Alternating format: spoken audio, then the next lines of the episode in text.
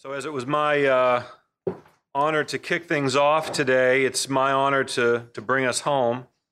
Now, um, last, the fourth and final panel, Commanding the Commons and Protecting Prosperity. Can we, must we? There's that question mark again. Um, you have uh, the bios, uh, and for those of you watching online, they're also available online. So I'm not going to read everyone's full bio, but I will introduce our speakers in the order that they will uh, address you. Uh, Josh Shifrinson is an assistant professor at the Bush School of Government at Texas A&M University.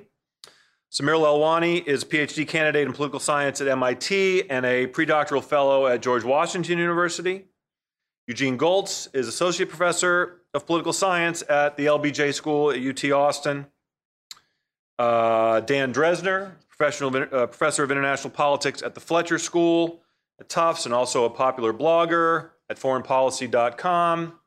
And our commentator today is Stephen Brooks, associate professor of government at Dartmouth College. So, with that, Josh, take it away. Sure.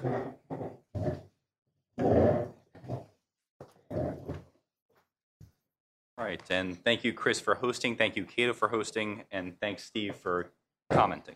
Sure. Uh, our paper focuses on the military bases of the U.S. presence in the world, examining the nature of and threats to American command of the military commons. A couple of definitional issues. The commons, by the commons, we mean the sea, air, and space domains through which goods, people, and information flow. We focus in particular on the maritime commons for its centrality to American national security and American economic well being. And by command, I simply mean that the United States can overcome other states' attempts to disrupt the commons, uh, enabling it to project pa- military power and engage in trade and, and diplomacy at times and places of its own choosing. Now, the Amer- American ability to command the commons, that I hinted at a second ago, uh, is central to American national security as well as to its economic well being. So we take the idea that we want to retain American command in some way. But we ask the question in what way can the US go about doing this? And the way in which the US can do so is, in fact, open to question. In our paper, we distinguish between two different types of approaches to commanding the commons. Uh, the first approach we term control of the commons. This dominates political and public discourse when we talk about American command. The underlying theme of control is that rather than react to challenges to American command after threats emerge, the U.S. must prevent challenges to American military dominance and American economic uh, capabilities in the first place. And there are three ideas underlying this baseline hypothesis, this baseline argument.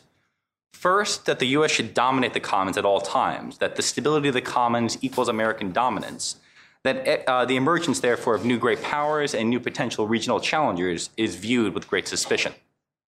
Second, the second idea is that US dominance provides a global public good, that efforts, therefore, to disrupt or challenge American dominance, even ostensibly challenge American dominance, are taken as threats to the international status quo.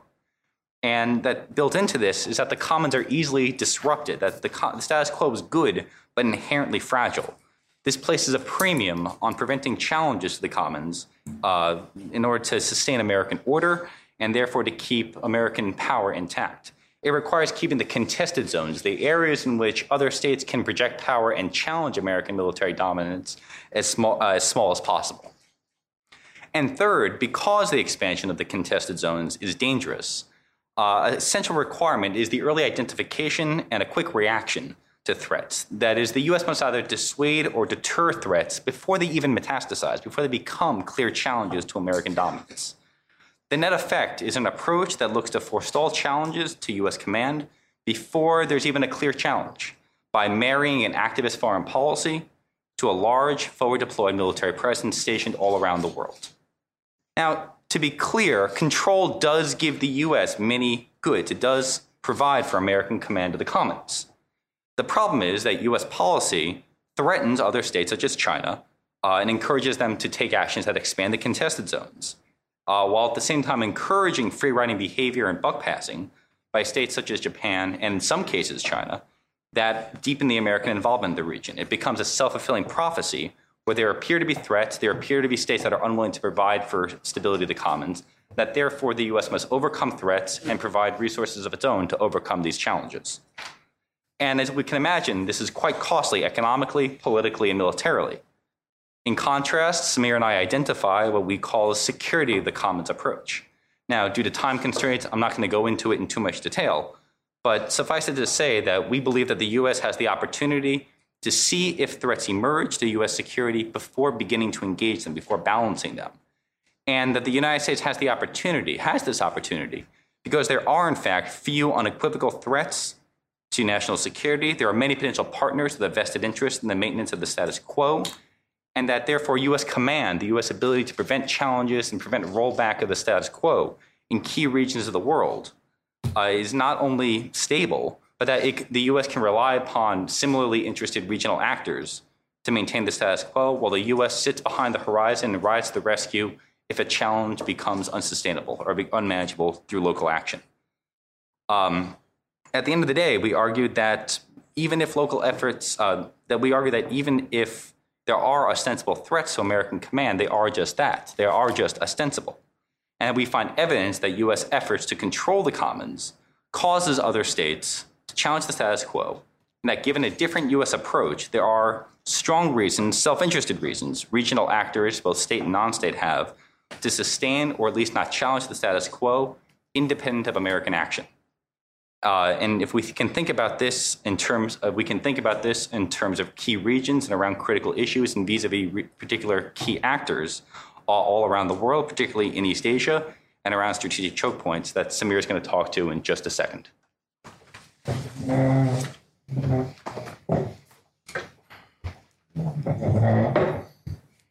So I'll pick up where Josh left off and draw upon a couple of sections of our paper that challenge two of the major claims that justify the current uh, control posture. The first is that the commons are highly vulnerable in some way, and the second is that there are major state and non-state threats to the commons uh, that pose direct, like strategic threats to the commons. So the issue of vulnerability is often discussed in terms of choke points, and one common way is maritime choke points. But one of the claims of our paper is that these choke points are highly overstated for a number of reasons. First, not all the uh, so-called choke points are actually that. That there are a number of alternative routes that exist, even in some of the most fabled choke points like the Malacca Straits, uh, where shipping or naval uh, transit can simply go around these so-called choke points. They can go through alternative straits like the Sunda Strait, the Lombok Strait, or around Australia. Now, for example, this certainly raises the cost of shipping or the amount of time that these would take, but these don't propose direct strategic threats, they just raise the tactical costs. Another uh, claim about choke points uh, is, or argument about choke point is that closure of these is much harder than simple disruption. Um, the, the effort it requires to close these straits uh, requires extensive projection capabilities uh, and sustaining a blockade that's far from home for an extended period of time, uh, which most states do not have the capacity to do. Um, and as a result, they would not be able to provide sort of inde- indefinite shock, but simply a disruption which could be addressed by a number of mutually interested parties or even the United States uh, after a period of time. The third is related to that, which is the idea that other states are much more vulnerable to these choke points than the United States and have just as much of an interest in keeping the commons open and would take active efforts to cooperate to do so. Uh, a good example of this is um, the Combined Task Force 151, which is an anti piracy operation. It was certainly spearheaded by the United States, but brought in a number of countries uh, in the process to disrupt piracy or sort of challenge the uh, piracy. And a number of other states provided anti piracy assets, even if they weren't formally part of that task force. So uh, there's a lot of empirical examples of choke points being overstated. The Panama Canal is one of them. Was one that was hyped up for a number of years in the late 90s. That once the U.S. reduced its force presence there, that it would suddenly make it extremely vulnerable and, and subject to massive disruptions. None of those threats materialized. So we think again that these these choke point arguments are fairly overstated, and that the vulnerability of the commons is, is overstated. Now, in terms of the threats posed by various states, uh, obviously the chief example that's brought up in a lot of these discussions is China. They're certainly upgrading their military capabilities, but things like the anti access area denial don't necessarily pose direct threats to the access to the commons. They simply uh, push back the United States and other actors away from China's littorals. So uh, China doesn't necessarily have the capabilities to close the commons writ large. They have the ability to threaten U.S. command, uh, which, but they don't have the ability to, uh, or they they don't have the ability to threaten U.S. command and sustainably deny the U.S. or others access to the commons um, for an extended period of time. Uh, analysts estimate that it would take at least 20 years for them to develop something of like a blue water navy force, and it's still not clear that China would, would necessarily want this. So they don't have the ability to disrupt uh, the strategic lines of communication. They only have the ability to push uh, the United States and other actors away from its shores. Another important reason why to, to, to be suspicious of this claim that uh, the Chinese threat to the commons is that they don't really have a strong it's not clear that they have a strong interest in, in, directly threatening it. They have a natural interest in the functioning of an international economy, not only for their own sake and their own trade, imports, and exports, but also they rely upon a number of regional trading partners that themselves rely on the international economy and open access to it. Were they to close that, they would be undermining their own economic interests. Another uh, natural interest that China has, besides the sort of the economic one, is the interest in preventing a balancing coalition from coalescing against them in any particular way. Now, if they actively denied other states access to the commons, it would deeply threaten all the neighbors and motivate them to more rapidly and overtly balance China and perhaps engage in what they most fear an encirclement strategy of some sort. Moreover, uh, there's a great deal of fear that other states in the region would naturally want to bandwagon or roll over to China, and as a result, it would allow them to sort of more ably disrupt or close the commons. Um, but the evidence that we see in recent years suggests that that's not the case. Though a lot of states are actually starting to balance internally and externally. We see a lot of evidence of arming in Southeast Asia and, and the East Asian states developing their own domestic naval capabilities and defense capabilities. We see Japan starting to consider the reinterpretation of their constitution in a more serious way for offensive, defensive actions. Uh, we start to see a more a greater rebalancing of the burden of ensuring the security of the commons in the region, and we would it, we'd be remiss to take uh, it would be dangerous to take steps to undermine that, that natural process.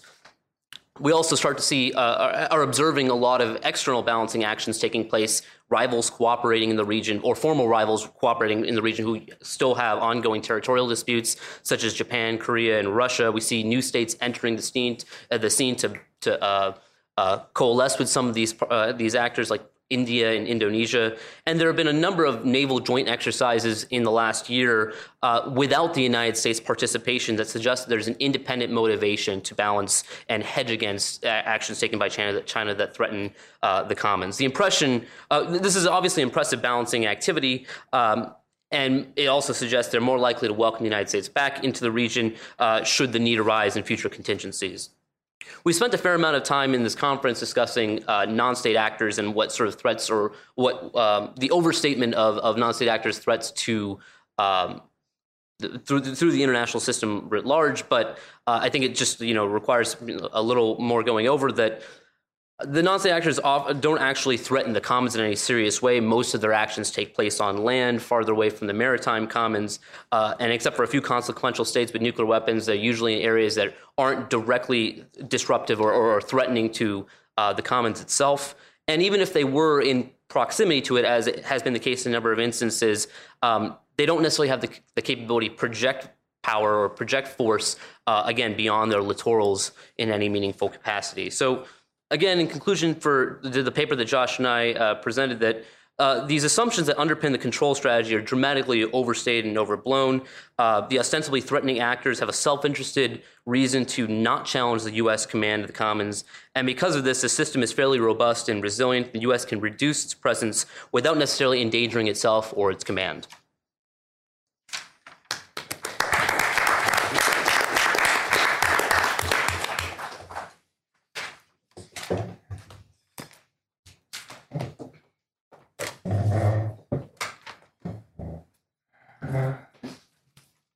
Start. All right. Uh, hello, everyone. I'm uh, Eugene Gholz, and I'm uh, very pleased to be here um, talking about a topic that I think Tom Wright this morning previewed very nicely. Right. So I'm going to talk about the economic effects of the U.S. pulling back from primacy, um, and Tom sort of said horror of horrors, you know, that could be awful. Something could go wrong. It could, the whole global economy could collapse. There could be, you know, wars like between China and Japan that would be incredibly costly, and would unhinge the world. So the United States needs to, you know, pay any price, bear any burden to uh, uh, uh, buck up the world economy.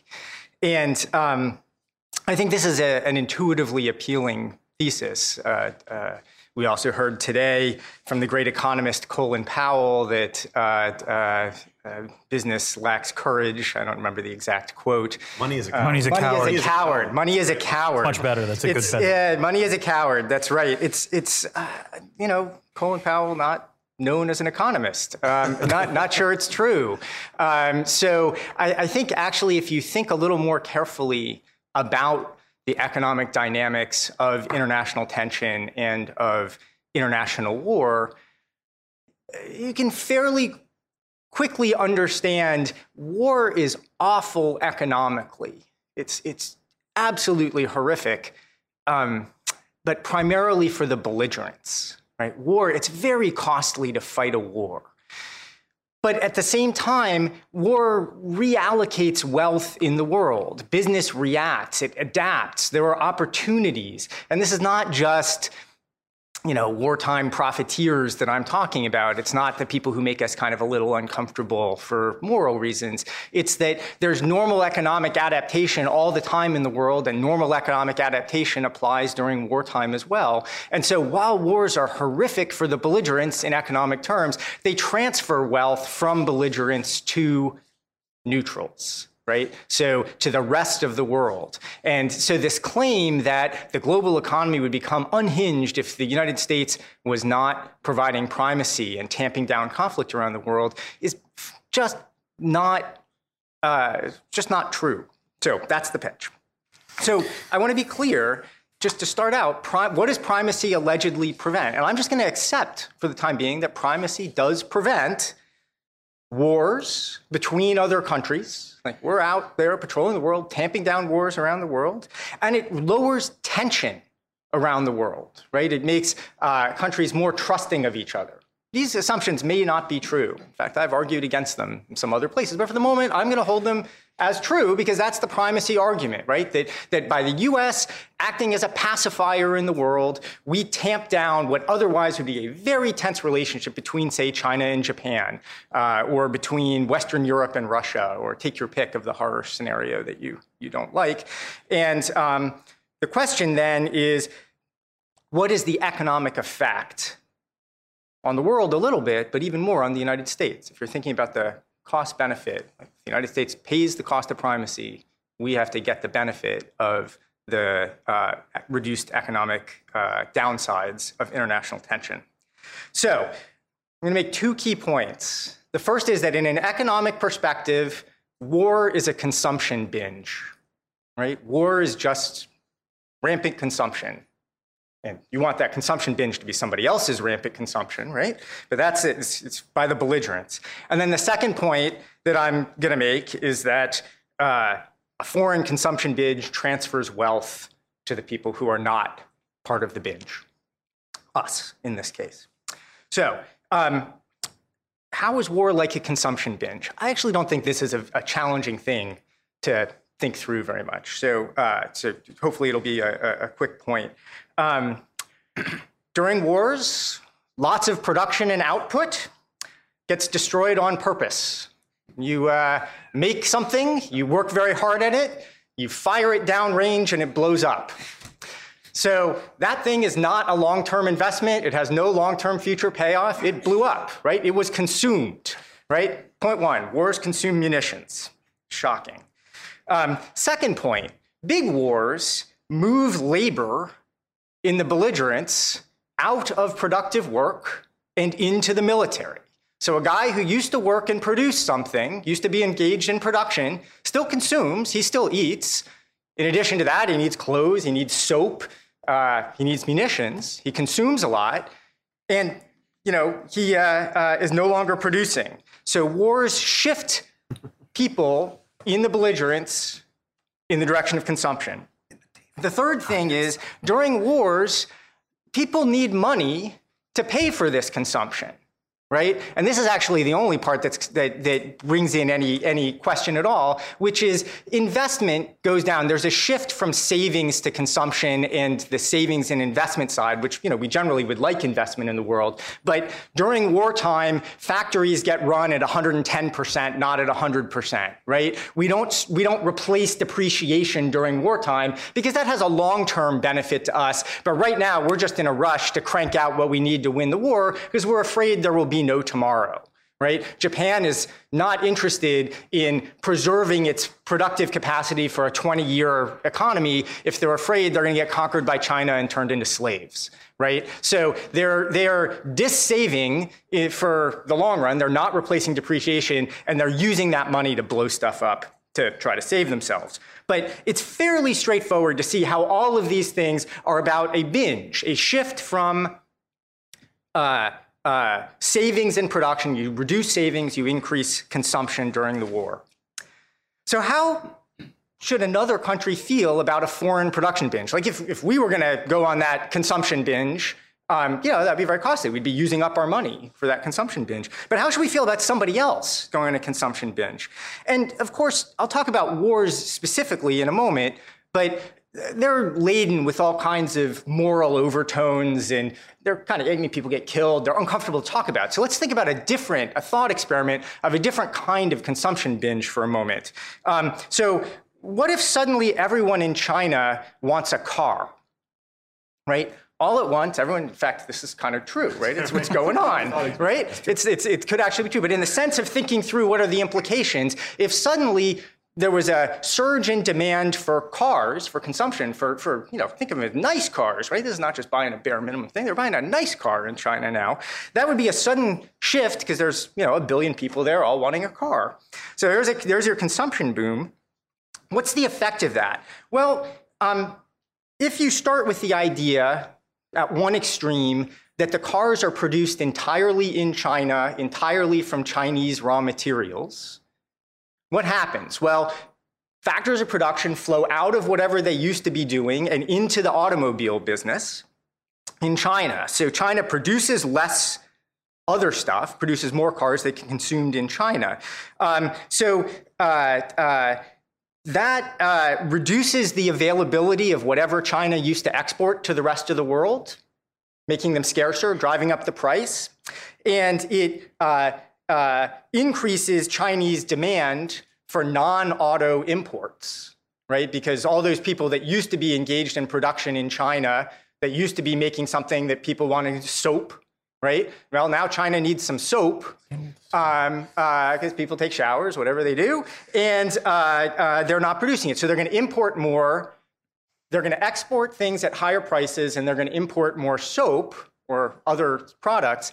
But the point is, they actually don't want soap as much as they used to. They're on a consumption binge for cars, not soap, right? So the amount of the price increase on the extra imports that they want to bid away from the rest of the world is going to be smaller than the price increase on the uh, Chinese exports that they don't want to sell to the rest of the world because they're dearer. In effect, a pure Chinese production of the, of the item that they're on a, a consumption binge about shifts the terms of trade, shifts the relative price of Chinese exports and imports in a way that's favorable to China and not good for the rest of the world. But wars is a consumption binge. We got to remember the analogy we're thinking about. And in fact, this would be true of a sudden binge for cars as well. They wouldn't try to pay for all of the consumption binge themselves all at once with their own domestic production, right? So first, they're going to import some important components of making the car, which spreads the benefits of the higher car price to all the other countries that export. I don't know, say Australia that's going to export ore to China that gets turned into steel that gets turned into the car whatever that would be, or the electronics that come from Japan, or whatever it is. So, so there is a, a supply side sharing of the benefits of the terms of trade adjustment that favored China, that favored the, the, the country on a binge. And even beyond that, China really doesn't produce all the cars. China imports some cars. They do, they, if, they, if China goes on a car consumption binge, they're going to produce some more cars of their own, but it's going to be very costly for the Chinese economy to very rapidly adjust to have all those flows of capital and labor within China flow into the car business. When you go on a quick consumption binge, you're very prone to look for wherever you can find a quick expansion of production capacity at low cost. The lowest cost you can find. And so some of that's going to be your own economy, but you're going to really stretch. You're going to really want to maximize the comparative advantage or the technological opportunities of international trade. So, in effect, what's going to happen is China's consumption binge on cars is going to lead China to import more stuff. And because it's a change in taste, because Chinese are, by assumption, really excited about buying new cars, they're going to be willing to pay quite a lot for those new cars that they import. Every shift in the factors of production into the automobile industry in, say, the United States that's exporting to those countries has to be paid for. The full cost has to be paid for by the Chinese, right? They're attracting the money so they can go on their consumption binge. So the upshot of that is that the terms of trade effects are actually different, right? So it's not the case that if, you know, if China really were doing strictly everything domestically, you could imagine a negative terms of trade shock for the rest of the world. But given that that's unlikely, and in fact, in the case of wars, we know is empirically not true, right? Countries at war are in a big hurry to buy things that they need right now, and they import a lot, right? When you're importing a lot of your consumption binge, that actually reverses the terms of trade effect. So now China is paying more for its imports. The, the price of Chinese imports is going up faster than the price of Chinese exports is going up because of the um, uh, consumption binge in, binge in, China. So the thought experiment, just to, to make it more clear, to have less abstract economics talk, how do you think most Americans would feel if you told them that China suddenly wants to buy, you know, 100 million more cars next year. Most Americans would celebrate. They would say, that's fantastic. We're going to sell them those cars and we're going to make a lot of money, right? And, and we get very excited about that. We think this is a this is a good deal for the United States. We actually like foreign consumption binges. In fact, it's funny the trade pressure in the United States, the American trade policy. What would we like to see China do in terms of international economic policy? We beat on them about this. Is say you guys should shift from being quite such a high savings society, and you should be more of a consumer-oriented society. Why is the United States in favor of that? It's because it would be good for the United States, right? So Wars are a consumption binge, and in general, we should feel pretty good about the effects of consumption binges on people who are not doing the binging. So, you might ask, well, what specifics about war consumption might be different about the car analogy? Right? Because it really isn't quite the same. It's not just a consumption binge, it's a specific kind of consumption binge.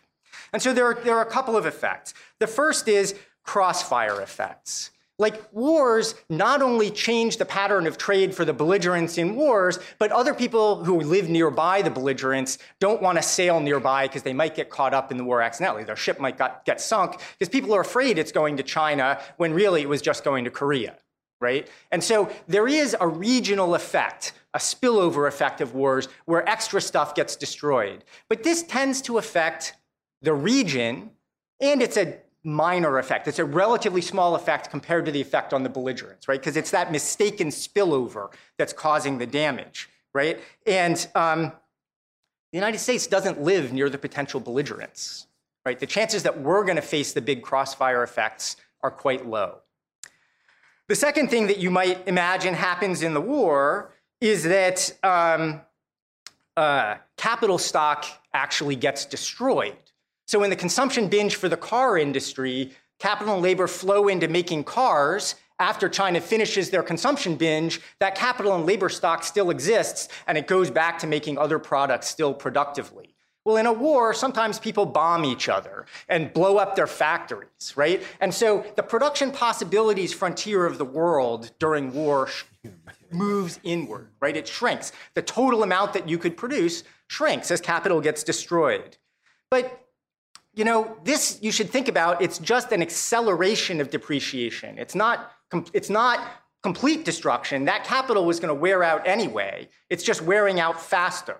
So the comparison is this is a real cost, but it's not an epochal cost. It's a cost. And you know, it's a cost that opens opportunities for non belligerent investment right? So what's happening? The capital stock in other countries is getting destroyed, which makes investment in our country a better, safer, more productive investment, right? This is going to attract investment and productive investment. It's going to open new opportunities for productive investment in the rest of the world while they're blowing stuff up among the belligerents, right? So again, it's about that shift from the belligerents to the rest of the world. Last point that I'm going to make is well, I started, I made a little shift. I said, let's talk about wars. But of course, primacy says sometimes there'll be wars, but what if the real problem is international tension? Arms races, not actual wars. Because what happens during an arms race? Well, is it just the same as a lesser included case of the economic effects of war? And the answer is not quite. So the first thing to say is arms races are clearly a consumption binge as well right? It's countries taking away from producing productive stuff from investment and producing things that are non-productive. They're not even going to blow them up downrange. They're just putting it on a shelf, right? It's just weapons that go to nowhere, right? So um, it's a consumption boom. And so that makes it seem like the logic is the same as the logic I've just laid out. But there is another problem, which is that fear of conflict might deter investment right? So it's not just that you're, you're uh, consuming, but because you're afraid that there's going to be a war in this tense area, you're afraid of potential crossfire effects, or even worse, you're afraid that belligerents are going to raise taxes and steal your investment that you've made in that region right? Whatever the possible investment is, because to fight the war, countries raise taxes. So nobody wants to invest in a place where there might be a war in the future. So tension might drive away investment. That's the, the, the logic behind the Colin Powell quote. But you have to think again what's the alternative? So if there's going to be less investment that means there's a greater trade opportunity. It's not that there's people in the potential tense region don't want to consume things anymore, don't want soap and don't want food. They still want those things. It's just not great to necessarily make it right there, right? You're going to make it somewhere else. You're going to make it with where the investment was in the rest of the world and export it to that region. And how are they going to pay for it? They're going to transfer wealth to you right? They're going to transfer wealth to the rest of the world because they're going on essentially an unrequited consumption binge, right? So I think it's pretty important to think carefully. If there are going to be, if through less primacy, less, a less aggressive policy by the United States, a, a policy that's less forward and activist to tamp down conflict and tension around the rest of the world, it turns out that there is more tension around the rest of the world. If their assumption is right, well, what's the economic effect of that? It's not so good for the people who get stuck in a tense region or who get stuck fighting wars. Wars are lousy.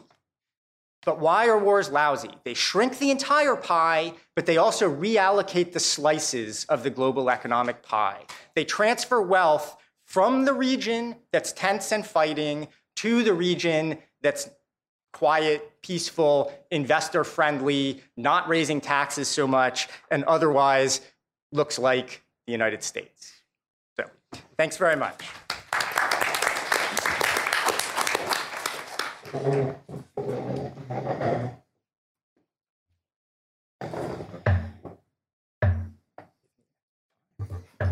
Hi, uh, I would like to thank uh, Chris and Cato very much for uh, having me come down here to speak. Uh, I particularly like to thank them for having me come the, be the last, you know, paper presenter uh, of the day. So I'm getting you right at nap time. Uh, so most of you can just sleep right through. You're not going to miss anything important. Just you know, you can you can go to town now. Um, more importantly, I'd actually like to thank, in all seriousness, the, the paper presenters for for the entire day for in some ways setting up my introduction which is what have you learned so far today? You've learned first, the US spends an awful lot on defense. Um, you know, if you compare the United States expenditures to the rest of the world, the US is now responsible for close to 40% of worldwide military expenditures and close to 60% of great power military expenditures. We spend an awful damn lot. Um, you have also learned that threat perception has been perhaps inflated, and that in fact, if you actually do a more accurate uh, assessment of the actual threats to the United States, perhaps the threats don't match that military spending, that there would be ways in which you could uh, cut back. Uh, another thing that I don't think you've learned, but I think should be talked about, is actually the political shifts within the United States about defense spending, which is, I think, 10 years ago, you could, you could absolutely talk about how trying to go after defense would be, you know, the, the third rail of politics. I think, if anything, the last two years, shifts, particularly within the GOP, have made it such that you can now talk about pushing for cuts in defense spending and get reelected. Um, and that, you know, increasingly, the, the GOP, which used to be thought of as the uber hawkish party, I don't think is anymore. I think the Hawks are actually a minority within that party now. Um, so this leads to an interesting question. If there are these pressures to cut defense spending, um, what would the you know what would the actual effect be? And as you would imagine, uh, this has caused some pushback from the, those very hawks. First of all, they would point out that if you actually take a look at U.S. national security strategy, and it doesn't matter whether you're talking about George W. Bush or Barack Obama, a sort of cornerstone of that national security strategy is, in fact, the idea of U.S. military primacy. It's the notion that the U.S. you know will be you know, not only the most powerful military in the bloc, but will obviously be so powerful that no one would even think of challenging the United States. Um, and the argument that has been made by some, including Eugene and others, is that if we do cut back on that defense spending, um, you know, and we reallocate that money either in the form of, of tax cuts or in the form of, of different forms of public uh, goods infrastructure, that this would be a net gain. Um, a lot of hawks have pushed back on this. Uh, Bob Kagan, who I think is the smartest and most literate of these, uh, let me quote this in particular. Those who support cutting the defense budget think that if the United States would simply scale back its role in the world, it could save money and make raising further revenue unnecessary. This is a faulty assumption. Were the United States to cease playing its role in upholding this order, were we to retreat from East Asia or to go back away from the challenge posed by a nuclear Iran, the result would only be global instability. From a purely economic perspective, it would be far more costly to restore order and stability both essential to a prosperous global economy, than it would be to sustain it. Uh, now, besides the fact that clearly Kagan hasn't read Eugene Gholz, you know, it's an interesting uh, argument put forward. And it's not just been put forward by Kagan. Steve Brooks is a co-author of a, um, a fantastic paper uh, with Bill Wohlforth and John Ikenberry that makes the case that, in fact, there are significant economic returns uh, for the United States to maintain military primacy. So this paper is part of a larger project that I've, I've uh, been investigating to try to find out exactly what the causal logics are, whereby having military primacy actually leads to increases in uh, in revenue. In other words, how how do you actually make the money? How do you make the buck from the bang, as it were? Um, this is an interesting question because actually, in international relations scholarship, there hasn't been that much written about this, um, as in fact Brooks, Ikenberry, and Wohlforth pointed out. So the punchline, I think, is that you know this the hypothesis hasn't really been tested. And in this paper, I look at sort of both the oldest and newest arguments. The oldest argument is what I will call imperial rents or imperial extraction. And the newest argument is one that Eugene talked about, which is this notion of hegemonic stability theory. Um, the conclusion I come to is that essentially both of these are one argument is wildly exaggerated uh, or somewhat exaggerated. The other one is just simply flat out wrong. Um, let's go to the imperial rents argument, or as I like to put it, the Donald Trump theory of international relations. Um, because if you remember back during those brief shining two weeks when Donald Trump was the leader of the GOP presidential nomination, you know, race by public opinion polls. You know, Trump's great insight into foreign policy was that the United States had not extracted enough oil from Iraq and from other places in the Middle East where we had sent our troops. And if he was president, he would make damn sure that we would be able to get that sort of return from our military investment. And in some crude, truly preschool way, Trump was trying to articulate the notion, I think, that there was some advantage to be gained from actual, you know, uh, economic empire. Um, empire is the oldest form of, of, territorial organization in the world, and the notion is, is that by having an empire, you can have resources flow from the imperial dominions to the metropole. Um, so military primacy presumably allows the, the hegemon to engage in coercive extraction. Anywhere where it invades or it sends its troops, it will somehow get booty from those dominions, uh, whether they're formal or informal. Now, you might logically ask, is this still useful in the 21st century? You know, post 9 11, uh, there have been some people who have argued that, in fact, yes, for certain raw materials, oil, that you could, you know, use that uh, military force to extract that resource, and that would actually be relatively valuable. Or Another argument that uh, people like Max Boot have made is that by using force, you can drain the swamp uh, of uh, threats, thereby, you know, preventing those threats from potentially hitting you here at home. Um, the evidence for this is crap. There's just no other way to put it. Uh, I, I just, you know, uh, in the pre-industrial age, there is absolutely evidence that, in fact, empire did pay off. To be fair, um, I think the re- this is sort of a long-lasting uh, thing. If you take a look, you know, most of the ec- uh, economic uh, literature on pre-industrial empires show that there was some gain, in fact, from exploitation. Um, there's considerably less evidence from this in the industrial era. Uh, if you take a look at Great Britain, for example, it actually earned a higher rate of return on its investments in Latin America, where it didn't have uh, outright colonies, than it did in places where it did have outright colonies. If you look at the Soviet Empire during the Cold War, you know, it actually forcibly removed a lot of factories from East Germany and moved them uh, to the Soviet Union. The evidence there is that after the first five years, actually, the rest of the Warsaw Pact was a net drain rather than a net gain uh, to the Soviets. Um, as for the post-industrial age, you know, th- there's a couple of problems with this. The first, and, and David Edelstein has done work on this. For this sort of extraction to work, you would actually have to have a very long-term occupation of the countries in question, and yet it is in fact the long-term occupation of countries in question that is almost guaranteed to generate the kind of resistance that undercuts the ability to extract resources in the first place. And you know, last on this, you know, you take a look at places like Afghanistan and Iraq. The United States certainly went in and, and you know used a lot of force, and yet the biggest foreign direct investors in those countries is China, uh, which suggests that in fact maybe it's better not to be the country going in. Okay, so we can get rid of that, but really, you know, anytime I can write a paper where I talk about Donald Trump is is fun. um, as for unipolar stability, um, the logic here is one that's you know been articulated by a lot of uh, global political economy scholars. Um, the notion here is that a, a, hegemon can provide the necessary global public goods uh, to allow for greater economic openness, uh, reduce risks, and generally uh, boost uh, economic growth.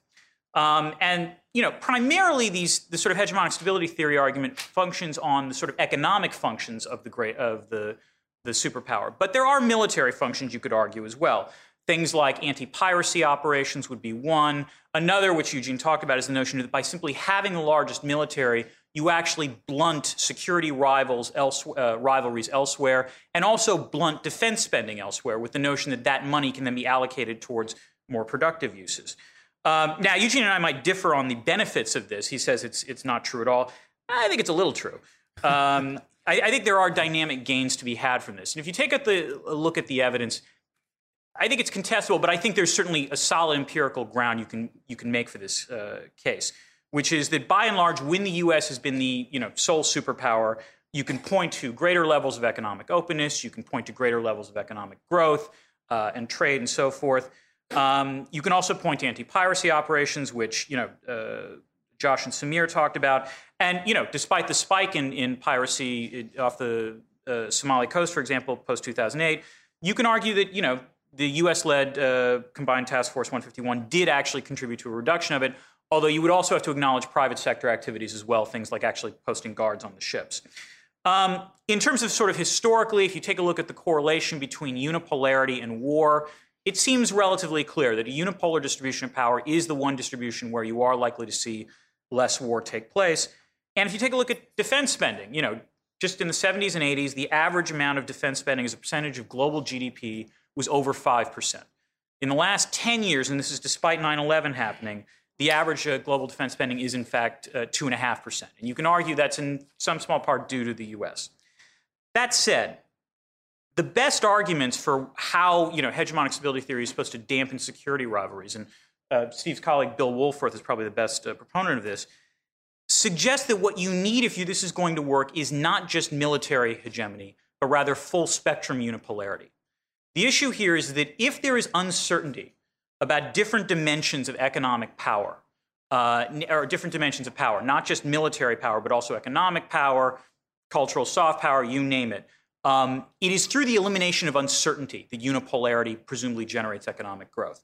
If you don't have that certainty across different dimensions, then in fact, rivals might decide they want to challenge the hegemon. Now, as I said, it, everyone acknowledges that the United States is without question the military superpower in the world, an uncontested uh, military primacy.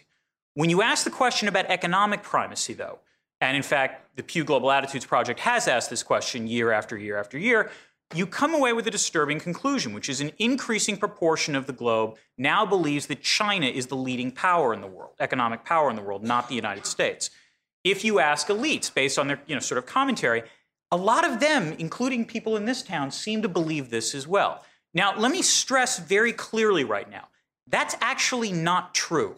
The United States is still far and away the biggest economic power in the world. And I've got a whole book that's going to come out uh, in spring about, uh, you know, among other things, underestimating uh, American economic power. But for the argument of stability, the actual reality doesn't matter. What matters is the perception. And because the perception is, is that China is now the leading economic power, the benefits of unipolarity, at least by Wohlforth's argument, have been seriously undercut.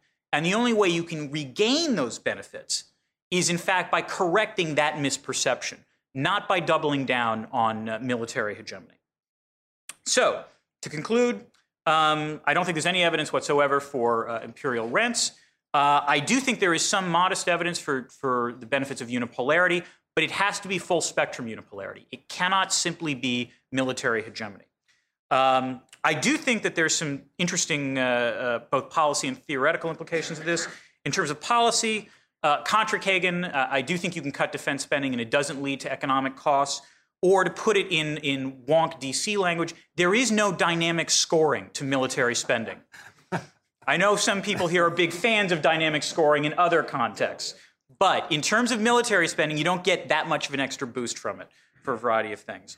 And then in terms of theory, um, I think the notion that maximizing military power uh, clearly has limited returns. And I do think this has some interesting implications for international relations theory on this question of the fungibility of power. Um, when international relations theorists talk about power, we often talk about it in this sort of abstract sense. Realists are very fond, you know, particularly Bob Art is, is fond of talking about that it, it does function sort of in a liquid way that you can apply it from one dimension to another. Um, I think from the research I'm, I'm doing right now, I don't know if that's necessarily true. And I think that actually has some interesting theoretical implications going forward about how you measure power and whether or not these sorts of theories hold up over time. That, thank you very much.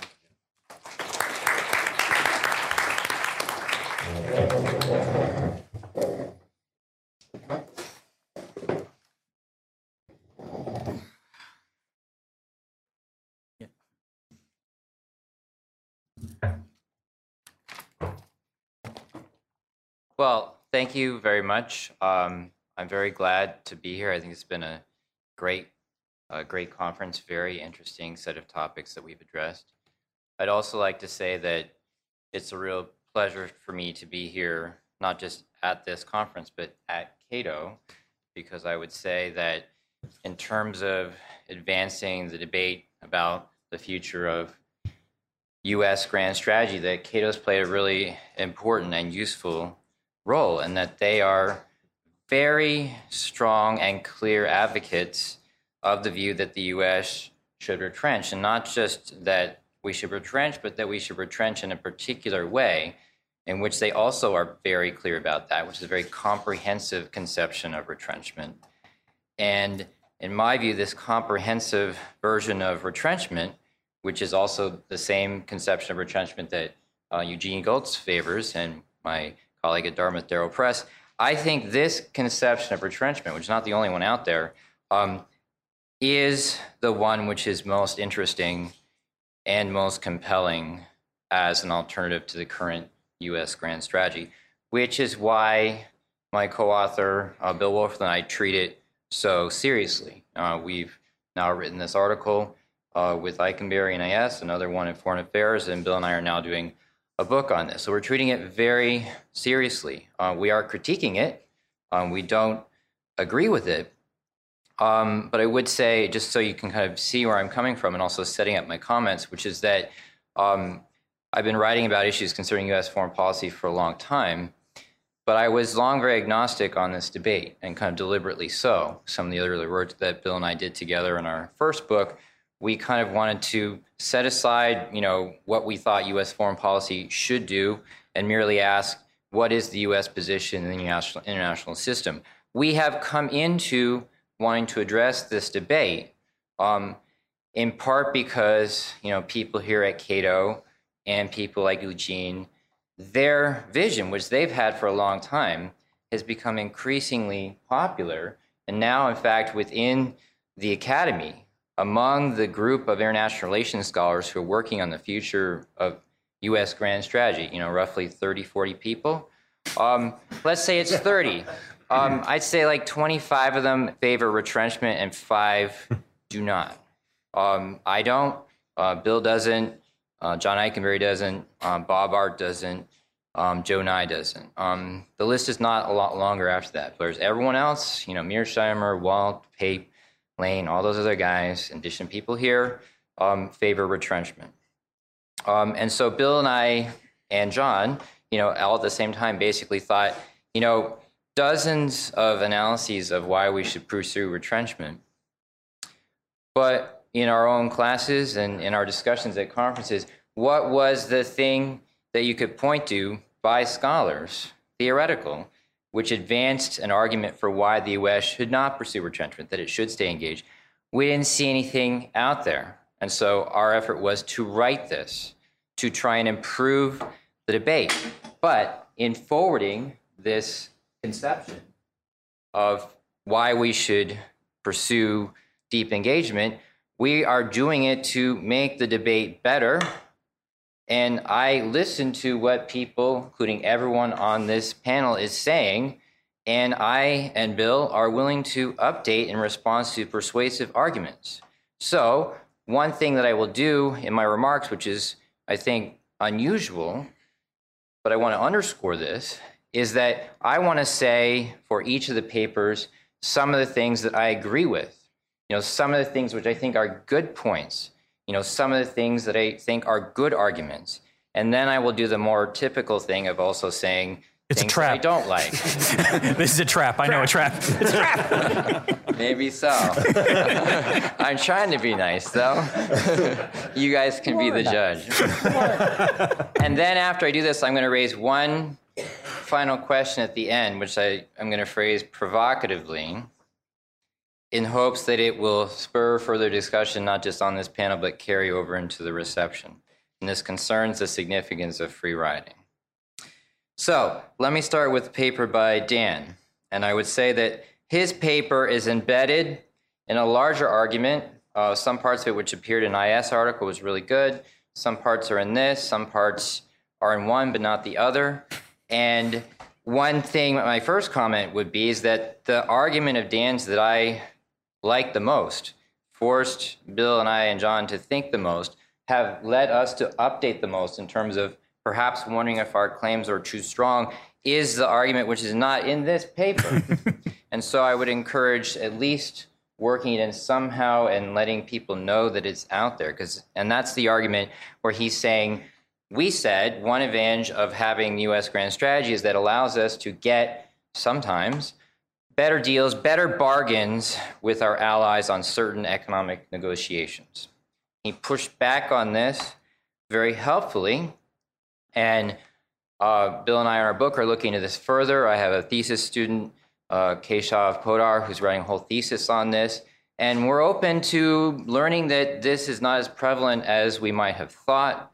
Um, but what I would say is, it's kind of hard for me to think that at the end of this research that we're doing and other people's research, that we're going to find that the U.S.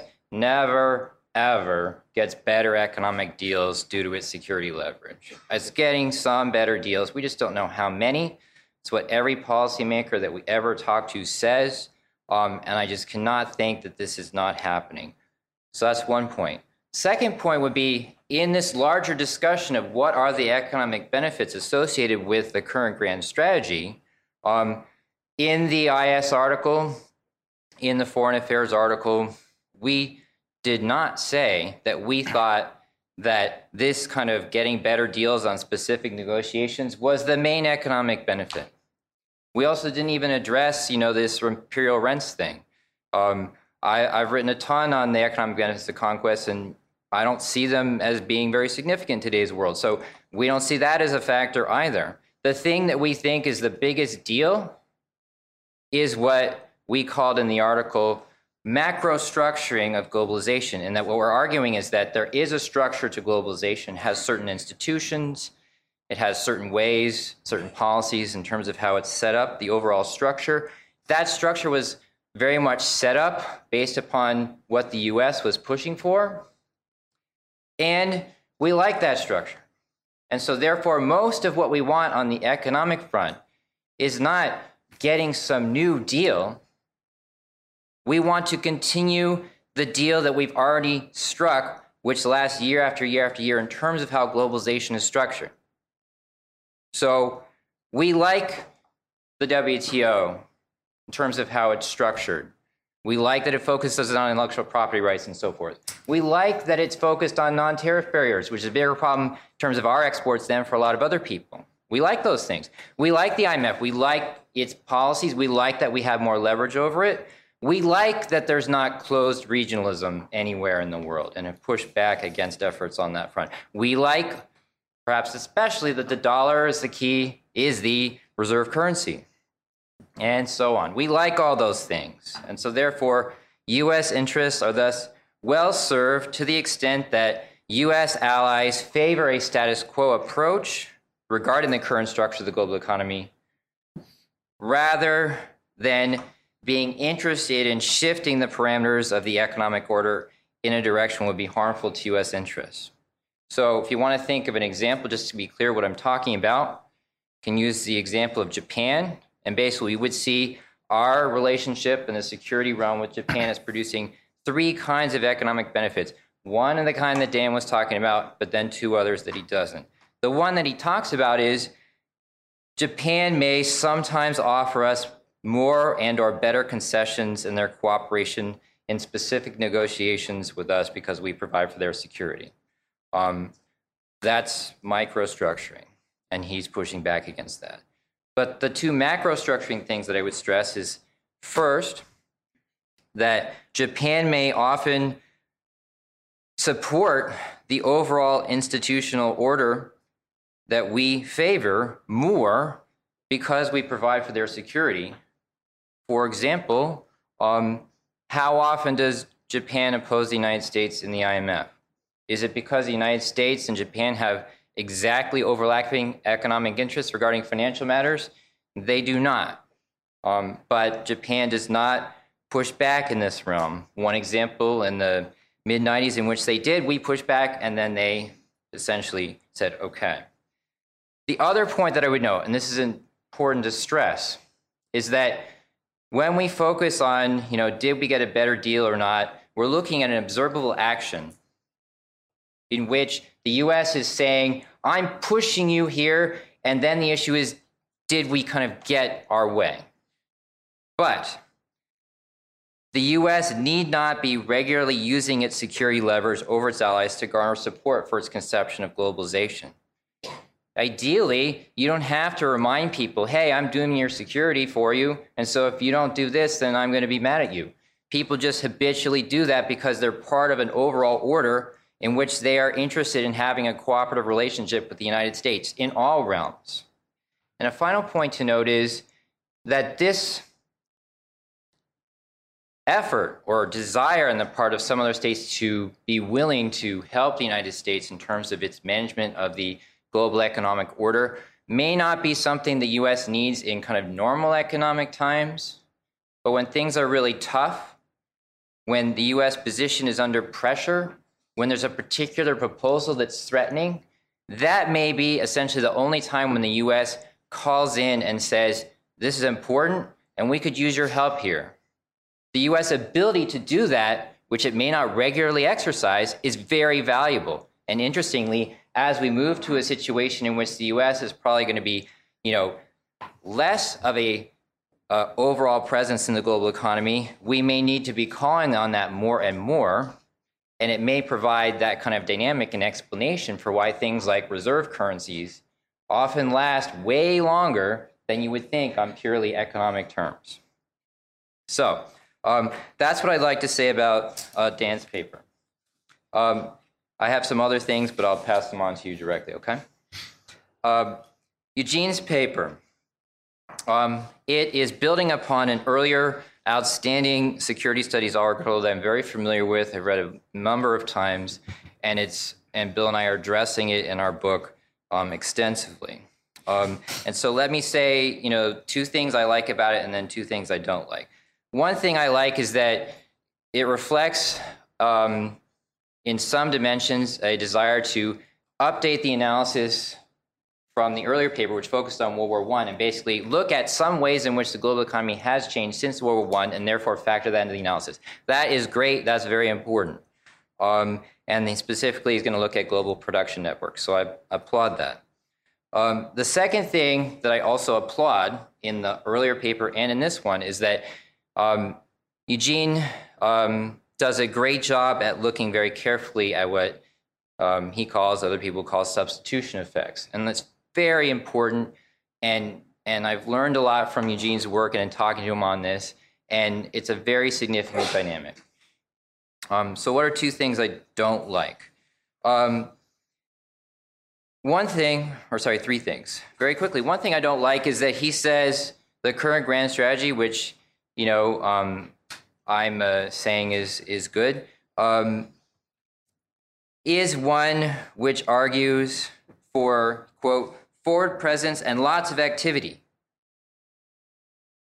Well, a point that um, Bill, John, and I stressed in our response to uh, Justin, Brendan, and Ben is that a lot of this activity, which derives so much, you know, critical attention, um, and reasonably so. I mean, very, very costly engagements. They are optional things the United States chose to do. They are not organic to our grand strategy. And on this, um, you know, I'm not making this up you know, we had um, Jim Mattis at Dartmouth for a few weeks, and I didn't prime him for any of this, and we were just talking. And his basic point, which you know I could have said myself, but he said it better. He's like, you should not critique a grand strategy on the basis of the flawed implementation of a grand strategy. So the point is, we have been overly militarized. We have done some things which are costly and unnecessary, but those were choices. Those were not requirements to pursue our current grand strategy. Um, that's one thing I don't like, and which permeates a little bit into the um, the final paper I'll discuss. Um, the other two things I, I, don't like, and I won't be to do in full depth here, is essentially, although Eugene is moving the direction of looking at new changes in the global economy and how they um, may change the analysis from the World War I case, um, there's one change he's, I don't think, yet looking at, and then there's another one which I, even when he factors in, I'm skeptical he'll reach the conclusion which he, I think, is moving towards. The one that he doesn't factor in, which I think is the most important, is that there have been lots of changes in terms of the globalization of finance, which are not reflected in this analysis. So the focus of the previous security studies article was on interest rates paid on international borrowing. That's an important part of international finance to be sure. But that's only one part of it. And in the past few decades, there have been reductions in capital controls that have led to a variety of new forms of financial linkages, notably global currency trading, cross border investments in stock markets, and linkages between financial institutions, both private and public, in forms other than borrowing. We're now, the United States, very globalized in terms of finance. It's very clear that global financial markets are not very stable. Major crises can occur that can be very difficult to stabilize. And in my view, does not take a huge stretch of the imagination to think that a major war could lead to a major financial crisis that would take a very long time to correct itself. Given the degree to which we are enmeshed in financial globalization, and given that analysts don't really understand how these crises occur or how we can kind of resolve them. The notion that the US can somehow isolate itself from a financial crisis happening over there, I think is, is just not valid. So I also have some um, arguments about how global production networks are a lot more complicated than before. Um, and basically, the way many of our firms make things is fundamentally different than in say 1914, um, we didn't used to rely upon these firms on foreign affiliates to help produce products for the global market, but now they do. They didn't used to have tons of interfirm alliances in other countries, but now they do. They didn't used to engage in international subcontracting, but now they do. And what this means is the distinction between us and them, our economy and theirs, is blurred. And it works their argument, Eugene's and Eugene's and Daryl's, much better when there is a nice, neat, clean dividing line between our firms making stuff here and other firms in Germany or whatever making their stuff over there. Um, finally, the last paper by Sameer and Josh. What do I like best? Um, about this one, I like their argument that the United States, you know, shouldn't freak out if China can push us off their coast a little bit. You know, right now, you know, or maybe not right now, but certainly mid 90s, we had 100% command of the commons. And we're talking about a situation where on China's coast, you know, they are making that contested. So we're going down to 99.1% command of the commons. Well, that 0.9% loss could be a huge deal, but I don't really think it is. and I think that they're making a good point in stressing that. The second thing I like to note is that they're emphasizing that in terms of our ability to continue commanding the commons, the United States has a lot of advantages and China has a lot of challenges in terms of making big changes outside right next to their coast. That I also agree with and is a good point. Two things I'm dissatisfied very quickly about. The first is that they say we should adopt, you know, such a relaxed attitude towards the commons that not only we shouldn't freak out about China, you know, carving off this little slice, but that we should move to a cooperative approach and basically not just with our allies like Japan, but even with countries that we're not allied with, like China and Russia, that we should move to kind of a shared partnership in kind of managing the commons. And I don't really see how that is consistent with the earlier points that they were making, where they said we have all these advantages in terms of ability to sustain command of the commons. If we have those advantages, then why not just keep commanding it, except for this little slice? You know, why move to a cooperative approach? I don't really understand that. Now, you might say, well, what's the difference if four or five states are managing it versus one? Well, you know, Federalist Papers hundreds of years ago to Robert Keohane today basically say it's a lot easier to get cooperation when you've got a leader who's basically taking impetus to move forward rather than trying to share among four or five or six people. So, the second dissatisfaction I have, I'm really close, Chris, um, is that they say if we move to this cooperative approach to the commons, um, and then it doesn't work out, you know, we don't have the same interests as the Russians and Chinese, or they start doing things to make things difficult, that's okay, because we'll just go back and just reestablish command in the commons. And it's like, that sounds really hard to me.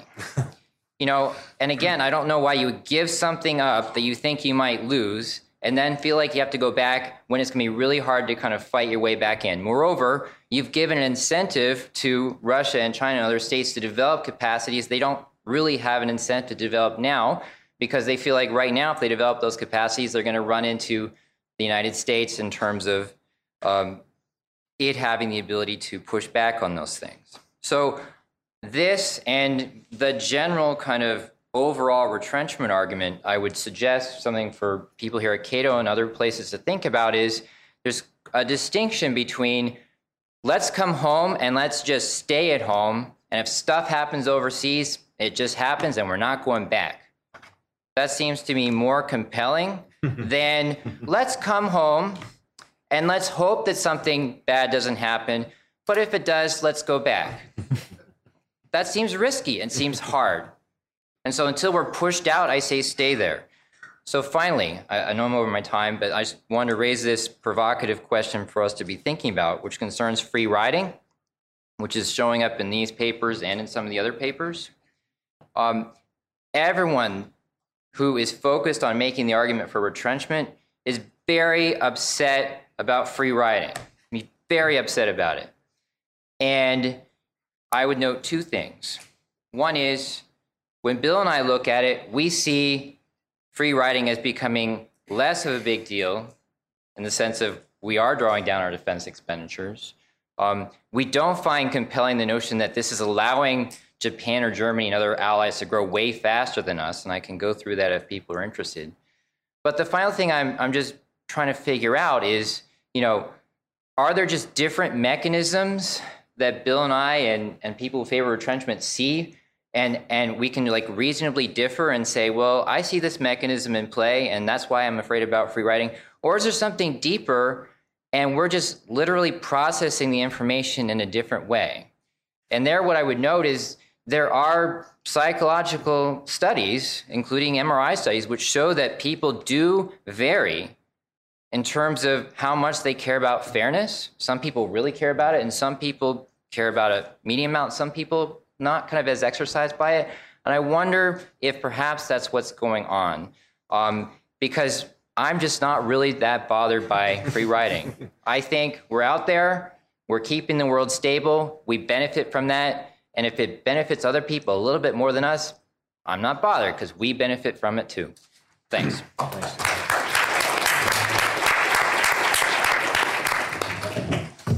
All right, thanks all. Uh, You've been, uh, you've been patient, so as a reward for your patience and sticking with us, I want to make sure we get as many questions as we can. Please do wait for the microphone, please identify yourself, and please keep your question short and phrase it in the form of a question uh, so that it will solicit, elicit an answer. Uh, Right there.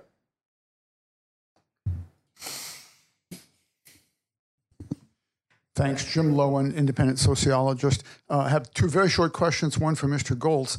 Um, as I've and, and as I understood your argument, you said that um, places that are tense, whether they are in actual war or not, uh, that that has various costs for them, and then you discuss the costs. And you concluded by saying we're kind of lucky because the fish business and all that, we're, we're not one of those. I agreed with the first part completely. I was born in 1942. We have been at war almost every year since I've been born.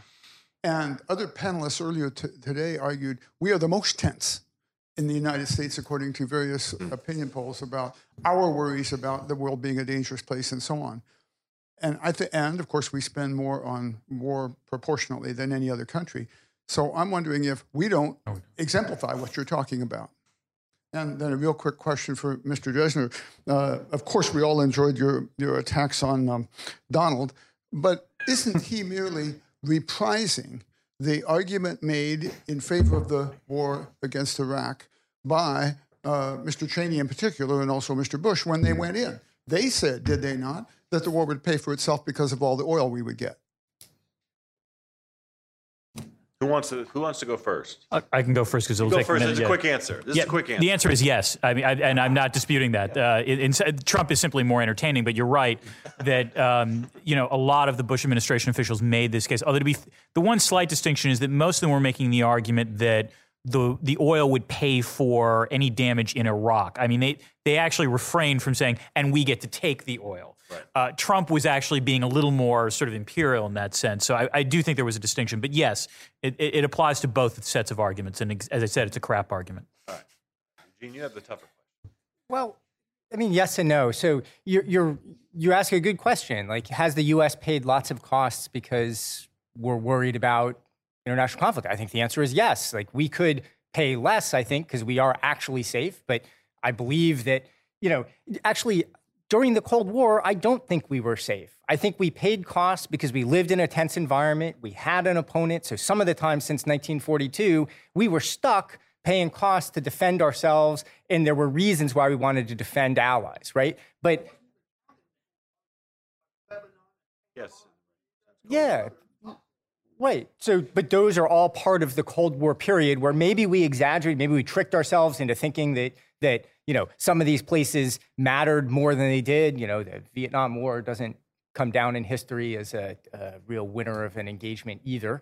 Um, but uh, so, I mean, it's true. I mean, these are things that are more evidence of the real costs of war and tension, right? That the people who are engaged in wars and tension pay costs, right? So, absolutely right. Now, the question is do we want to be part of war and tension overseas or tamping down, like us bearing cost to try to prevent war and tension between other people now that the tension doesn't come naturally to us. So, you know, we have actually seen in recent years, post Cold War, what people call flight to safety in, in financial markets. Like there is actually quite a bit of investment in the United States. When there's tension overseas, the dollar does well, there's more foreign investment here. Lots of things happen because people actually believe, at least in some relative sense that the tension is they're not here and looking for a place to make their investments that could take advantage, that could sell here, produce products, export them, whatever they need to do. Um, that sort of reinforces, I think, the logic of, you know, it's not good for them to be in a tense neighborhood. Like they should find a way to make peace. They should realize that, you know, it's not productive for China and Japan to engage in a nasty arms race. I hope they will realize that. I, you know, I you peace to all, goodwill toward man. I don't know, whatever. Some nice statement. it all sounds all sounds nice to me, right? but but it's not. I don't. I just don't think. Um, uh, you know, whether they decide to do that or not, uh, the fact that they have tension, China, Japan, Russia, Europe, wherever it would be, does not cost the United States, right? It costs them, as you said. Uh, anyone on this side? In the back.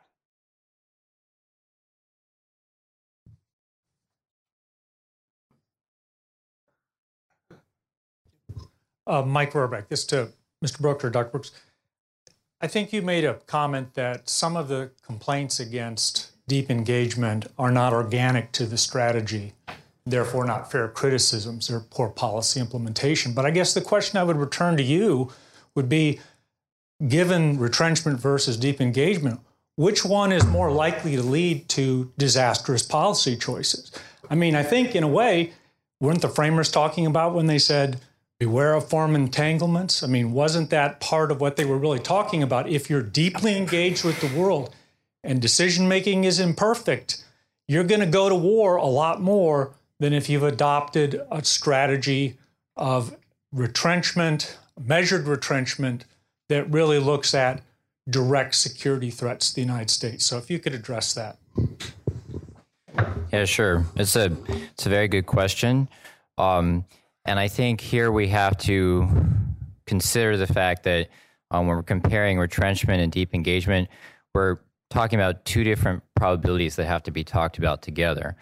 One is the probability of whether we will be involved in that conflict or not. Um, and that probability is obviously higher, you know, for deep engagement than retrenchment. There's just no doubt about it. The second probability is what's the likelihood that there will be these wars happening? Um, and what we're arguing is that it's much lower um, under deep engagement than for retrenchment. Now, um, very important point to note here is that if you could drive down the likelihood of involvement in foreign conflicts under retrenchment to zero. You know, if you could really honestly say, you know, as Eugene is advocating for, you know, if stuff happens over there, then we are studiously staying neutral and we we do just are just going to let it ride. You know, we're going to let Asia burn or whatever. You know, we're not going to get involved. Then um, you're cutting your risk by a lot. But what I would say is, um, how can anyone ever know that that's the case? I mean, do we know who's going to be president in 2016? Do we know who's going to be president in 2020? Do we know who's going to be president in 2024, 2028, 2023? You know, we don't. And so we don't know if a crisis happens overseas, and that crisis happens in part because we're not there managing tensions, um, that we won't get involved. And we also don't know that we won't have to pay a lot of costs during the process before we get involved, and that it won't be very costly to kind of fight our way in. And basically, what Bill and John and I would say is um, fighting a way in is is going to be a lot more difficult. Um, and as with respect to Eugene's paper, you know, we're not living in the world of 1914 anymore, in which it used to be we could wait on the sidelines and we didn't pay very significant economic costs. now we'd say that waiting period would be very, very costly economically. And so um, we prefer not to do the wait and say thing. It's too dangerous. I'd be happy to argue with him, but it doesn't seem like he's not in place. All right, from, uh, right there, sir. Hand up, uh, right there. Hello, my name is Stuart Jenkins. Uh, this is open to all the panelists. Um, but my question is Does the recent uh, flashpoint of the debate surrounding intervention in Syria go with this fundamental uh, argument that seems to be playing out between forward engagement and retrenchment? Uh, and does, I guess, the recent decision not to, to intervene to pursue a, a, more diplomatic uh, peace process uh, indicate or signal the I guess, the victory for the side of, of retrenchment uh, in that case. Um, and in the context of the way President Obama framed it in his speech to the UN uh, GA, um, that the thing that the world has to fear is not America um, becoming more engaged in the world, but instead um, retreating back. Your thoughts? Go on. Dan, you want to take that? Yeah, Go- sure. Go ahead. I- I mean, I think Tom Wright said this. I think in the in the morning, and I think he's absolutely correct that you know you could be an interventionist and oppose Syria um, because in some ways Syria really truly was sort of on the far fringe of what you would have wanted to see in terms of, of military action. That said, I think the fact that when President Obama decided he was going to go to Congress to try to seek authorization, and they got nothing in the way of support, uh, and and there was sort of a massive public blowback against this. That I do think marks, and that in some ways was one of the points I was trying to say at the beginning of my talk, which is it really did mark a sea change in American attitudes about this. Actually, Americans generally not been fans of this sort of intervention in the first place. It's just in the past they didn't care all that much. Now they seem to care a little more. Um, and so the fact that they were actually willing to to indicate very strongly their opposition to this, I do think that is sort of an interesting uh, change in the political dynamic. Yeah. I might add something to that. If Syria clearly did not engage the credibility of our commitments to core allies. Okay, so I, I want to second Dan's point that that was on the fringe. But to the extent that the political dynamic, the domestic political dynamic, and the uprising of public opinion in opposition to that intervention undermines the credibility of our commitments in other places that are directly committed, directly tied to our uh, uh, alliance commitments, then I think we're onto something. Because since the end of World War II, we've crafted these alliances and we've built into these alliances things like tripwire forces, things like pre-delegation of authority, all of those things to deliberately disconnect public sentiment that might have been opposed and, and the assumption was that when the president of the United States made a commitment that, that when I, my word is bond and I carry with me, you know, the couple hundred million Americans with me, I think suddenly we discover that credibility really wasn't as strong as, as we were led to believe, but it hadn't been tested for a long time. And, and Syria was one of the first cases where you actually saw that tested. I had um, one thing very quickly, which is that I think that I did that. um, I think that one thing to note there, which is that, you know, for Bill and I and John, you know, our view is that um, these super costly things that we've done in the 2000s, Iraq and nation building Afghanistan, were uh, mistakes, and that this is something that um, the American people have learned, and that that will provide, at least for a fair amount of time, perhaps a very, very, very long time, a structural impediment on anyone who tries to pursue that again. I think we're out of the occupying and reshaping other countries' business. And so I do think, you know, John Mueller's here, that I think that the Iraq syndrome is real and it's enduring. And that therefore, when I'm saying I'd like to keep our grand strategy, but eliminate these optional things which are so costly, I'm more confident that actually we can do that in part because of the kind of public reaction you saw to Syria. But Steve, this is a dodge, right? So it's true. You guys can say Iraq was a mistake. Don't tar us with Iraq. We didn't like Iraq. Iraq was very costly. That's fine, right? But the, the question in the back is a good one. Your strategy leans forward and gets into these things more. But you know, it's also the case that your strategy has a coalition too, and you guys, you you and Bill are basically realists who care about great power conflict and the distribution of power in the world. And so it's easy for you to swear off interventions like Syria. But other people in your coalition believe in primacy because they seek to transform the world and make it a better place, including, by the way, John Ikenberry, who wrote this article with you, right? Who really does believe in meddling in lots of places to improve diplomacy, to have more better international institutions, to settle conflicts in lots of places. It's not focused on tamping down, only focused on tamping down great power war. Now, if you want to, you know, adopt a strategy that says we should have primacy, but only with respect to great powers, you know, that starts to sound like, again, a strategy that I'm not a particular fan of, but what we called in the 1990s the strategy of selective engagement, right? That said we should resist great power wars and great power conflicts, but not worry about, you know, you know the, the old uh, line about we don't do windows right? But the coalition that you have that supports the grand strategy that you are up to right now, it can't do every little intervention that it wants to do, right? Uh, people do get tired. There is an Iraq syndrome, but it leans into a lot of these. And you've got a lot of fellow travelers who would not swear off, who are shocked, who are very unhappy that we have not done more in uh, Syria and elsewhere. Okay. Uh, there. Um, and then I'll get you in the front, Lauren, uh, back, the uh, young woman in the glasses. plenty of retrenchment people that favor humanitarian interventions, like Bob I appreciate being called a young woman. It's all relative. so I guess I have an open question for the panel. I'm Jessica Trisco Darden, School of International Service. Um, and my question is what about the role of our mutual security pacts and alliances in this retrenched world? It seems like everyone's been very willing to throw Japan under the bus today. Not me. Uh, Yeah, and and so them. I- Not Steve. yeah, I'd, I'd like to hear more about that, and in particular, linking it to this sense of insecurity and what that means. Because what we've seen domestically for Japan is that uncertainty over the strength of the US Japan alliance has led to huge political turmoil. Right. And that has not only domestic political implications, but economic implications and security implications for the region as well, which is part of why we're seeing the rise of trilateral naval exercises with South Korea, Japan, the United States, et cetera.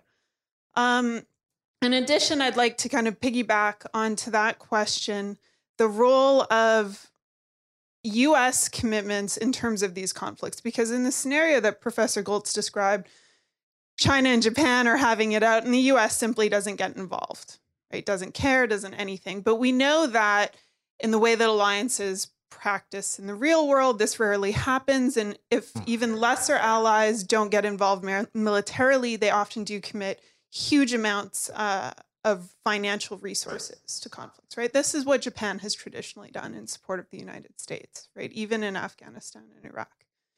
So what what do these dynamics have to say about the future of alliance relations, or are alliances simply irrelevant in a retrenched world? I, I think, I mean, Gene could talk to that, but all, Sameer and uh, Josh both addressed that as well in their papers. So I don't know. Gene, do you want to go first, and we'll Well, chime in? Okay, I mean, so the, I mean, the bottom line is that I've said explicitly for 15 years that you know we should end NATO. We should end the you know in a graceful way, right? We should think about the transition. We shouldn't surprise anyone instantly by you know tomorrow. Sorry, we're gone. But you know we should not be in an alliance with Japan, right? We can be friends with countries without being allies with them. We can root for them. We can sell them stuff. If we even feel like it, we can give them aid. I don't know, humanitarian aid. We can take refugees. There are all kinds of things you could imagine doing. You'd have to weigh the costs and benefits of all of these particular policies at different times, right? Because they might lean into entangling you into the fight, but they also might be the right thing to do. Um, you know, there are many details to think about, but in the general principle, restraint says why pre commit before the scenario comes up to fighting for a particular side where you don't have an interest in fighting for that side, right? We're defending, so the Europe one is the even stronger case than Japan, right? You've got the richest, most powerful country in the world defending the second richest, but not so powerful part of the world from nothing right? Why is this a good alliance, right? We could change our alliance. We could have a nice new arrangement. We could just get rid of like the Article 5 commitment as part of NATO. Say this isn't a mutual defense pact. This is an international institution for talking shop and you know, nice international economic arrangements, something like that. But the fundamental thing that held NATO together was that military piece, and that military piece is atavistic. I mean, I'll take that point in space and just add on the, the, the, the possibility, the fact, however you want to look at it, that if we look at the entirety of the Cold War, so long as we don't prioritize alliances as ends unto themselves, but as Gene says, figure out what they are vis-a-vis what your interest is. And to the extent that we conclude that an alliance, whether it's Japan, whether it's NATO, is valuable for some objective the United States seeks, and it's valuable in a military sense, which is what alliances at their root are, then the question is, how do you go about getting your allies to do stuff for you? How do you go about creating mutual security? Now, one argument that we've heard a lot of is saying, look, if the U.S. is active, it can bring our allies along, and a push me, pull you, we'll all kind of lock hands and play together nicely. But the other possibility, and I think there's some evidence from this from the Cold War, says allies contribute more to the common defense when they fear that you might leave. Yes, the possibility of American exit is dangerous, is po- problematic for Japanese domestic politics, but it's also true that in the 1970s, when it looked like the U.S. might be kicking itself out of the world, that's when Japan increased defense spending, offered to patrol maritime SLOCs out to 1,000 kilometers. That's when European defense spending kicked up. You know, to the extent that we value alliances as military aggregation devices, it's worth asking how we go about doing that. And I think you know, this cuts back to Steve's point that there's actually lots of evidence of free riding in a tacit sense, not in the I do nothing, you do a lot, but in the I'm doing relatively less than I could be doing sense. The cheap riding as opposed to free riding. Okay, Warren, last uh, last question. Make it a good one. Uh, Warren Coats, IMF. Uh, I want to shift away from the military alliances back to sort of the uh, economic global macro structure that you like, and I largely like. Um, but you seem to imply to me that, say, something like the w- rules of the WTO, that um Japan or others might cooperate with the US view of what these rules should look like more because of US military hegemony.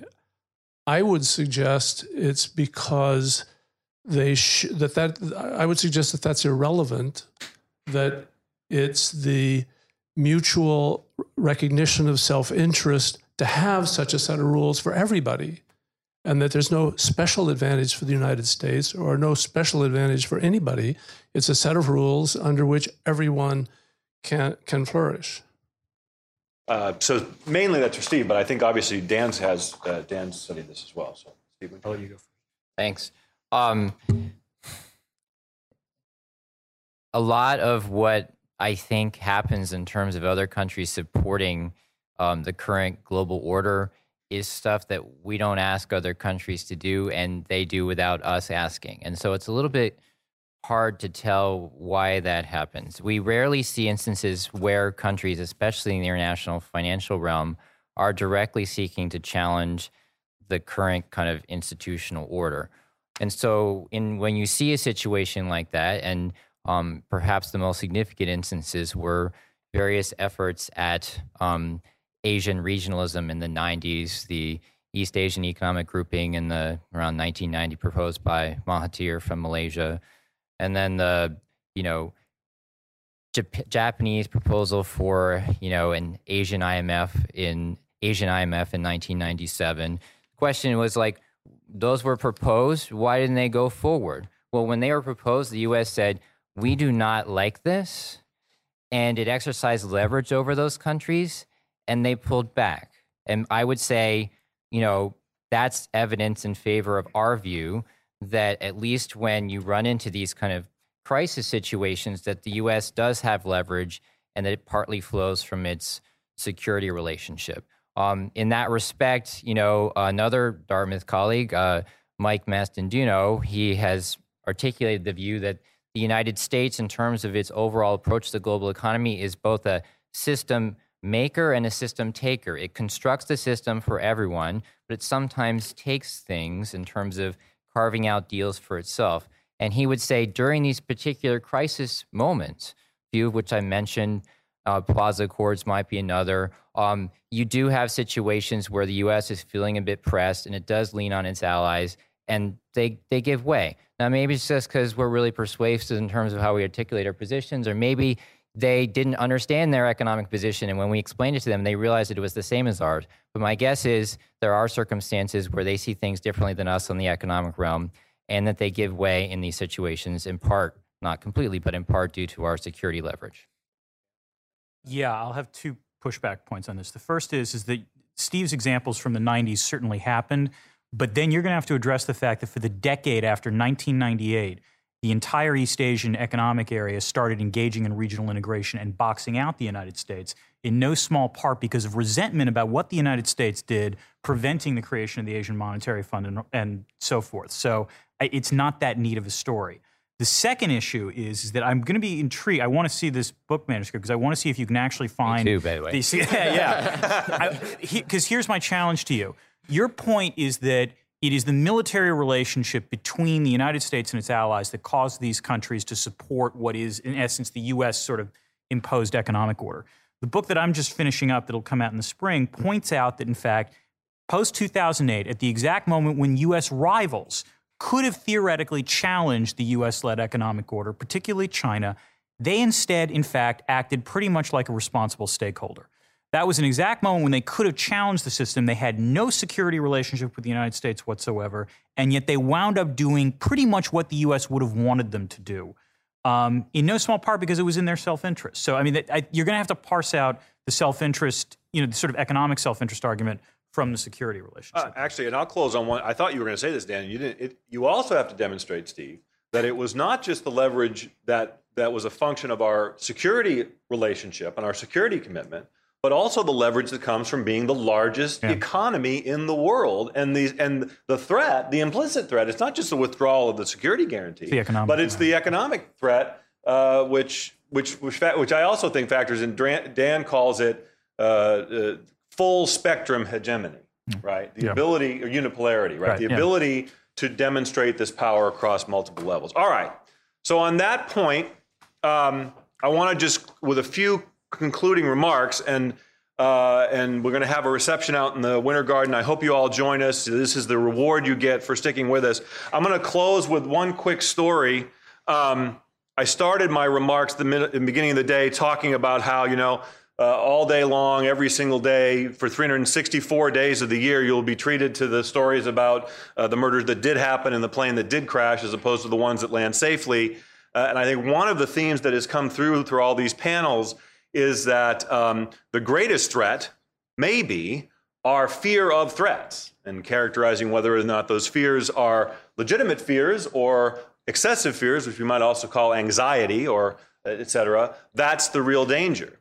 Uh, and so I'll, I'll close with this one story. I'd forgotten about this until sitting through this discussion earlier today. Um, a friend of mine was is an instructor, professor, and he's taught in a number of different places, including in the United States and Hawaii. And then he kind of moved uh, west to New Zealand. He was teaching in New Zealand in 2002 and 2003, and one of his colleagues uh, was appalled uh, at the level of anxiety that he witnessed from a distance in the United States. And he turned to my uh, friend and said, uh, "Why is it all you Americans are such Nancy men?" Uh, Mark, I think I think this is a term that might be understood down down under, uh, but I understand it's not a good thing. So my advice to all of you for the next year and and maybe even longer is don't be Nancy men. So thank you all very much.